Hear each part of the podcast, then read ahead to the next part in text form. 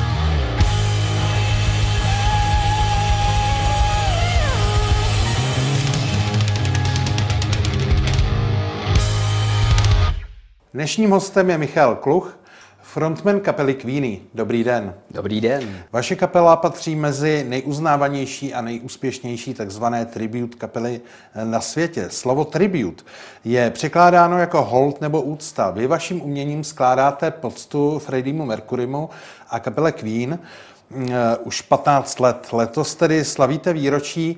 Napadlo vás před 15 lety, v roce 2006, že vás čeká tak dlouhé turné? No nás ani nenapadlo, že budeme vzdávat hold, protože my jsme se v té zkušebně někde v Praze na Opatově sešli eh, jako parta, která si chce zahrát ty písničky, který má ráda a mezi ně patřil Led Zeppelin, Doors, eh, Pink Floyd a samozřejmě i Queen. A až postupem času jsme zjistili, že nás všechny ty Queeny spojují asi nejvíce, takže jsme, jsme začali hrát i více, více, častěji, častěji. No a jednoho dne pak z toho vznikla otázka, jestli náhodou bychom tedy se tím neměli nebo eh, nechtěli prezentovat i někde před divákem. A od toho prvního koncertu to šlo s náma ještě těch 15 let, takže my jsme úplně, asi nás to nenapadlo jinými slovy, ale šli jsme tak jako krůček po krůčku eh, čistě eh, na té vlně toho entuziasmu a došli jsme až sem k vám do studia. Vy vlastně kromě vystupování s kapelou jste vystupoval i v muzikálech. Členové vaší skupiny jsou úspěšní hudebníci z jiných uskupení. Jak vlastně je těžké dát dohromady tým lidí, kteří jsou na jedné vlně? Hmm. No, um, to je zapeklitá otázka, protože zatím to nikdo nebyl schopen změřit to, to, co potřebujete k tomu, abyste v našem případě třeba ten tým takhle dal dohromady, ale platí to stejné pro napsání hitu třeba, písně nějaké úspěšné. Já věřím eh, částečně na vesmírnou přitažlivost, takže zřejmě eh, jsem zkrátka chtěl eh, to dělat na nějaké spíš vyšší než nižší úrovni a tím pádem se mi do cesty připletli v úvozovkách lidé, kteří toho jsou schopni a platí to pro všechny ty kluky, který, kteří tou kapelou prošli od samého začátku.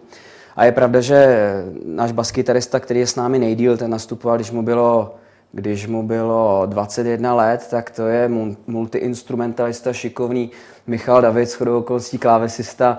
Ehm, ten, ten hrál se všema možnýma umělcema, s Leškem Semelkou, podobně s Daliborem Jandou a tak. Ehm, Rudy Neumann eh, zakládal kapelu Dimitri, Petr Baláš hrál v kapele Lola, která taky vyhrála všechny možné soutěže.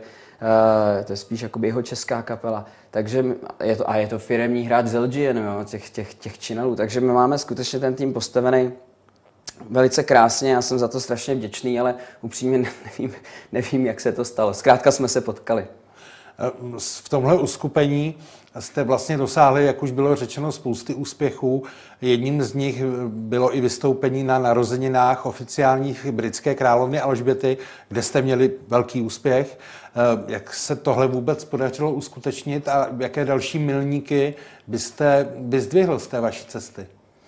Já bych k tomu ještě jako by se možná vrátili k té první otázce. Ono, když se řekne nejúspěšnější, nejlepší, ono se to strašně v tomhle našem obaru jako blbě eh, porovnává, protože jako někdo, někdo líp vypadá, někdo líp zpívá, někdo líp hraje, někdo má lepší kostýmy a někdo to jako má tak komplexně jako zhruba všecko a, a strašně špatně se to měří. Já, to, já bych to sám o sobě neřekl, že, že jsme jako nejlepší nebo něco takového, ale když to říkáte, tak mi to pochopitelně lichotí.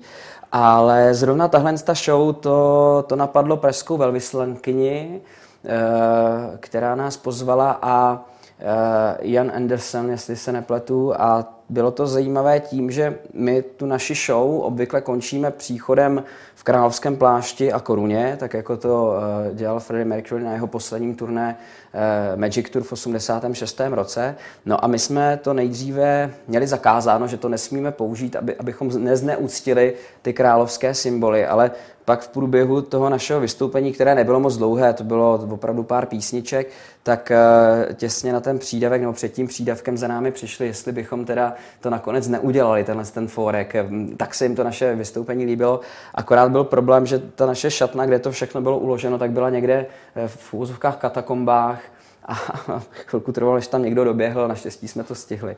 A e, ještě možná tam byl nějaká, nějaká otázka. Ty další milníky, ty další milníky. a úspěšný okamžiky během té 15 leté éry. Tak já doufám, že uskutečníme tu naši auto arenu a, a pak pak doufám, že z té autoareny se dostaneme i do nějakých větších hal v Evropě a pak možná v Ázii a pak možná třeba i v Americe a tak dále. Tak nechci predikovat, protože jsem to nikdy nedělal. Jak říkám, nechali jsme se vždycky unášet tím entuziasmem a ten nás prostě nese dál. Často si spousta lidí myslí, že interpretovat cizí písně je vlastně jednoduchý, protože nemusíte v vozovkách nic tvořit. Eh, jak je to ve skutečnosti? Souhlasil byste vůbec s tímhle tvrzením? Se vám přiznám, že tohle je takové mé stigma, které mě pronásleduje od začátku, kdy všechno, co děláme s kapelou, tak já k tomu přistupuju, takže se snažím to vnímat tak jako Eh, aby mi právě nikdo neřekl, že něco jenom kopírujeme.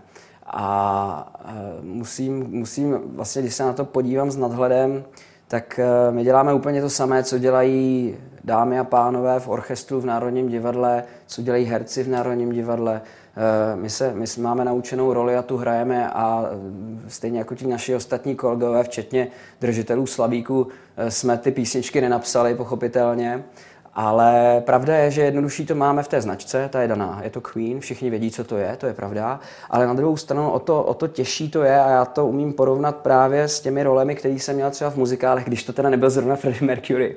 Tak uh, tam to bylo velice snadné. Tam jste přišel, naučil jste se text, uh, zaspíval jste to a nikdo to před vámi třeba nespíval, nebo, nebo to bylo jiné nastudování, tudíž tak, jak vy jste si to udělal a postavil, tak tak to bylo a bylo to správně. Kdežto, kdežto my jsme vázáni určitou uh, režií těch původních Queen s Freddie Mercurym a v okamžiku, kdy to pro toho diváka nebude zhruba odpovídat tomu, na co jsou zvyklí z těch CDček, z rádií, z DVDček, tak samozřejmě to bude špatně. Takže my máme naopak zase tu nevýhodu v tom, že, že opravdu jsme velice úzce režijně, choreografií a, a tou scénou vlastně svázání s tou původní předlohou. V tom je to těžké, vždycky splnit očekávání toho diváka. Co vlastně v, během té přípravy každého toho vystoupení, eh, co pozorujete, co vlastně, čeho si všímáte? Co byste případně poradil někomu, kdo zvažuje, že by byl následovníkem nějakého interpreta? A co všechno obnáší takové vystoupení? Protože přesně jste říkal, že tam je potřeba to mít nastudováno. Tak jaké jsou všechny ty kroky k tomu vystoupení? Hmm. Je to určitě o tom, že se musíte, musíte denně cvičit. Eh, eh, v mém případě teda i fyzicky, protože pochopitelně uběhat to jeviště není, není jednoduché. Freddie Mercury měl to štěstí, že byl poměrně útlé postavy. Eh, já asi od přírody úplně jakoby nemám tu, ten předpoklad, takže já musím k tomu ještě cvičit a pochopitelně pak je to o tom, že cvičíte ty vaše nástroje, hlasivky, eh, baskytara, kytara, bicí, klávesy a musíte to dělat denně, jinak vypadnete z rytmu. Samozřejmě neberme to úplně doslova, ale připravujeme se úplně jako jakýkoliv jiný vrcholový profesionální muzikanti. Tak to je první věc. A my snad jediné, co jsme, co jsme tak nějak se snažili, já to slovo snažit se nemám rád, protože buď to, to děláte, nebo to neděláte, jo, nebo se snažíte. Ale dělali jsme to tak, eh, že to, co jsme viděli u těch fúzovkách našich kolegů, těch jiných kapel, hlavně ze začátku, když jsme začínali tak, a vadilo nám to u nich, tak jsme se snažili to nedělat. Pochopitelně i teď cítím, že máme stále ještě rezervy a, a odstraňujeme je ale e, nesmí se to dělat takovým tím způsobem, že to jenom stačí. A to platí, promiňte, pro kostýmy, pro, pro tu přípravu jako takovou a tak dále. Hmm. E, letos tedy slavíte půlkulaté výročí, chystáte k, k této příležitosti nějakou větší show, pokud samozřejmě situace dovolí? Hmm, my už de facto máme ty narozeniny za sebou a situace nedovolila takže nechystáme, ale určitou ulitbou může být online koncert, který teď chystáme. Eh, má titul The Show Must Go Home a eh, to by mohla být taková oslava těch, těch našich 15. narozenin. Mimochodem uskuteční se to 9. dubna o 19 hodin. Eh, máte za sebou už víc než tisíc různých koncertů. Vzpomenete si ještě úplně na ten první? Já si myslím, že si pamatuju právě ten první a ten poslední. a pak možná teda tu královnu a samozřejmě eh, pár dalších. Ne, a určitě. Pamatuju si první a druhý koncert velice, velice intenzivně. A... Takže ano, Kde Bylo to- byl? ano, Kde byl ano. ten první? Ano, bylo to tady v Praze eh, v kulturní domě Ládví, kde jsme hráli pro nějakou vyšší odbornou školu, jestli si dobře vzpomínám. A eh, vím, že jsem se mnohem víc soustředil na ten náš výkon, než eh, na to samotné, na to samotné vnímání těch diváků. A jestli si ještě dobře vzpomínám, tak tam byl jakýsi člověk, který už v té době nám chtěl dělat manažera. Ten se na to byl podívat, tam nám to pochválil a pak už se nikdy neozval. Během takových koncertů a právě, že jich máte za sebou už fůru, se může stát spousta kiksů, průšvihů, ať už technického rázu, nebo pak přímo na jevišti. Mm, Máte vzpomínku na nějaký takový? Já si pamatuju docela velkou show v Dánsku v Kodani, kde jsme v rámci takového letního amfiteátru hráli a bylo tam asi odhadem 2000-3000 lidí.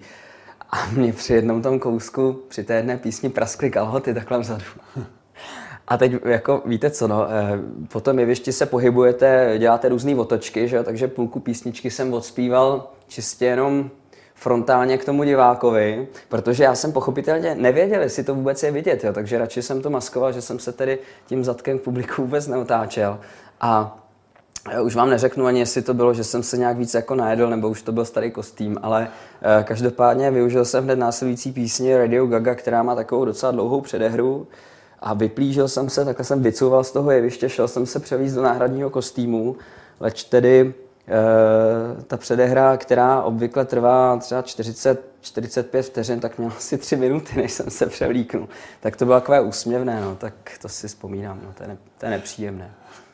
Eh, V roce 2018 eh, si celý svět připomněl Freddieho eh, Mercuryho díky filmu Bohemian Rhapsody. Co říkáte jako odborník na ten film? Povedl se? Byl podle vás odpovídající realitě? Já teda nejsem úplně odborník na filmy, ale pochopitelně to téma samozřejmě znám. A e, tak jsou tam určité historické, dejme tomu, nepřesnosti, něco se trošku v tom čase různě tak posouvalo, ale řekl bych, že mm, pro věm toho diváka by to asi nemělo být nějak zásadní, pokud vám nevadí, že v roce 73 hráli píseň, která vznikla až o tři roky později.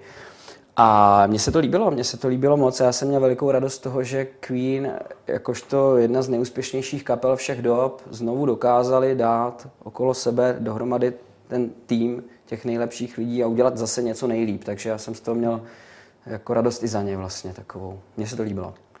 Vy na jevišti mm, vlastně hrajete Freddieho Mercuryho. Jak byste zhodnotil výkon Ramiho Malka? Tam byla spousta velmi náročných scén v tom filmu. Eh, Vy je znáte na vlastní kůži, ty scény. Eh, Učil jste se třeba i od něj, nebo odpozoroval jste nějaké grify, které on tam použil? No, Rami Malek byl poměrně křečovitý v některých těch expresivních pohybech a to je přesně to, že eh, to je to těžké. On je výborný herec, kterýmu jsem věřil každou vteřinu až na ty pohyby. A to je možná tady i vidět trošku ten, vlastně ta tíha toho řemesla, že vy musíte působit na tom jevišti pravdivě, aby vám to ten divák věřil. A to bych řekl, že je ten největší rozdíl mezi těmi jako i třeba dobrými a těmi nejlepšími.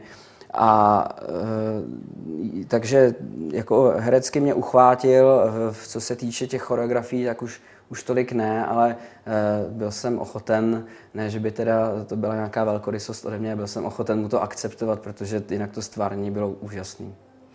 Kdybyste měl ze svého pohledu mm, znalce Freddieho Mercuryho zhodnotit, čím byla jeho osobnost tak výjimečná, že se tolik zapsal vlastně do dějin umění, eh, co by to bylo? No, no, určitě, určitě jistá komplexnost, ale ne na úkor kvality toho kvanta versus, versus kvant, eh, kvality. Eh, Už jsem to vlastně řekl. Eh, Totiž eh, on byl geniální v, nejenom v tom zpěvu, ale v určitých dalších oborech. Byl, byl v podstatě geniálním skladatelem, eh, textařem, eh, měl nějaký přesah eh, v tom, jak vnímat vůbec ten celek. A díky tomu, že do toho vnášel tenhle ten svůj přesah, tak ta kapela eh, mohla fungovat o ten stupeň výš než ty všichni ostatní. Ať, ať už to je tím, že navrhnul logo, že řekl, že se to bude jmenovat Queen, což je do jisté míry, zvláště v kontextu té doby, po, pobuřující v Británii. Takže to všechno vedlo k tomu, že ta kapela měla úspěch a, a to, že i, i tomu Brianovi kecal do toho, jak má, jak má uh, v podstatě nehrát na kytaru, ale uh, jak některé ty kytarové party propojit, aby opravdu působily harmonicky v těch písních a vůbec to je celá ta skladba, protože ono, když vlastně pak ty skladby studujete, tak zjistíte, že uh, oni jsou zní jednoduše, přesto jsou velice složité na zahrání, jsou plné různých harmonií, které ale nejdou přes sebe. To znamená, že uh, uh, to ucho lajka to není schopno samozřejmě slyšet, jestli tam baskytara hraje e, nějaký výstup nahoru a dolů a, a, a opačně elektrická kytara, ale vlastně vám to tak jako lahodí tomu uchu a řekl bych, že v, v tomto měl velkou e,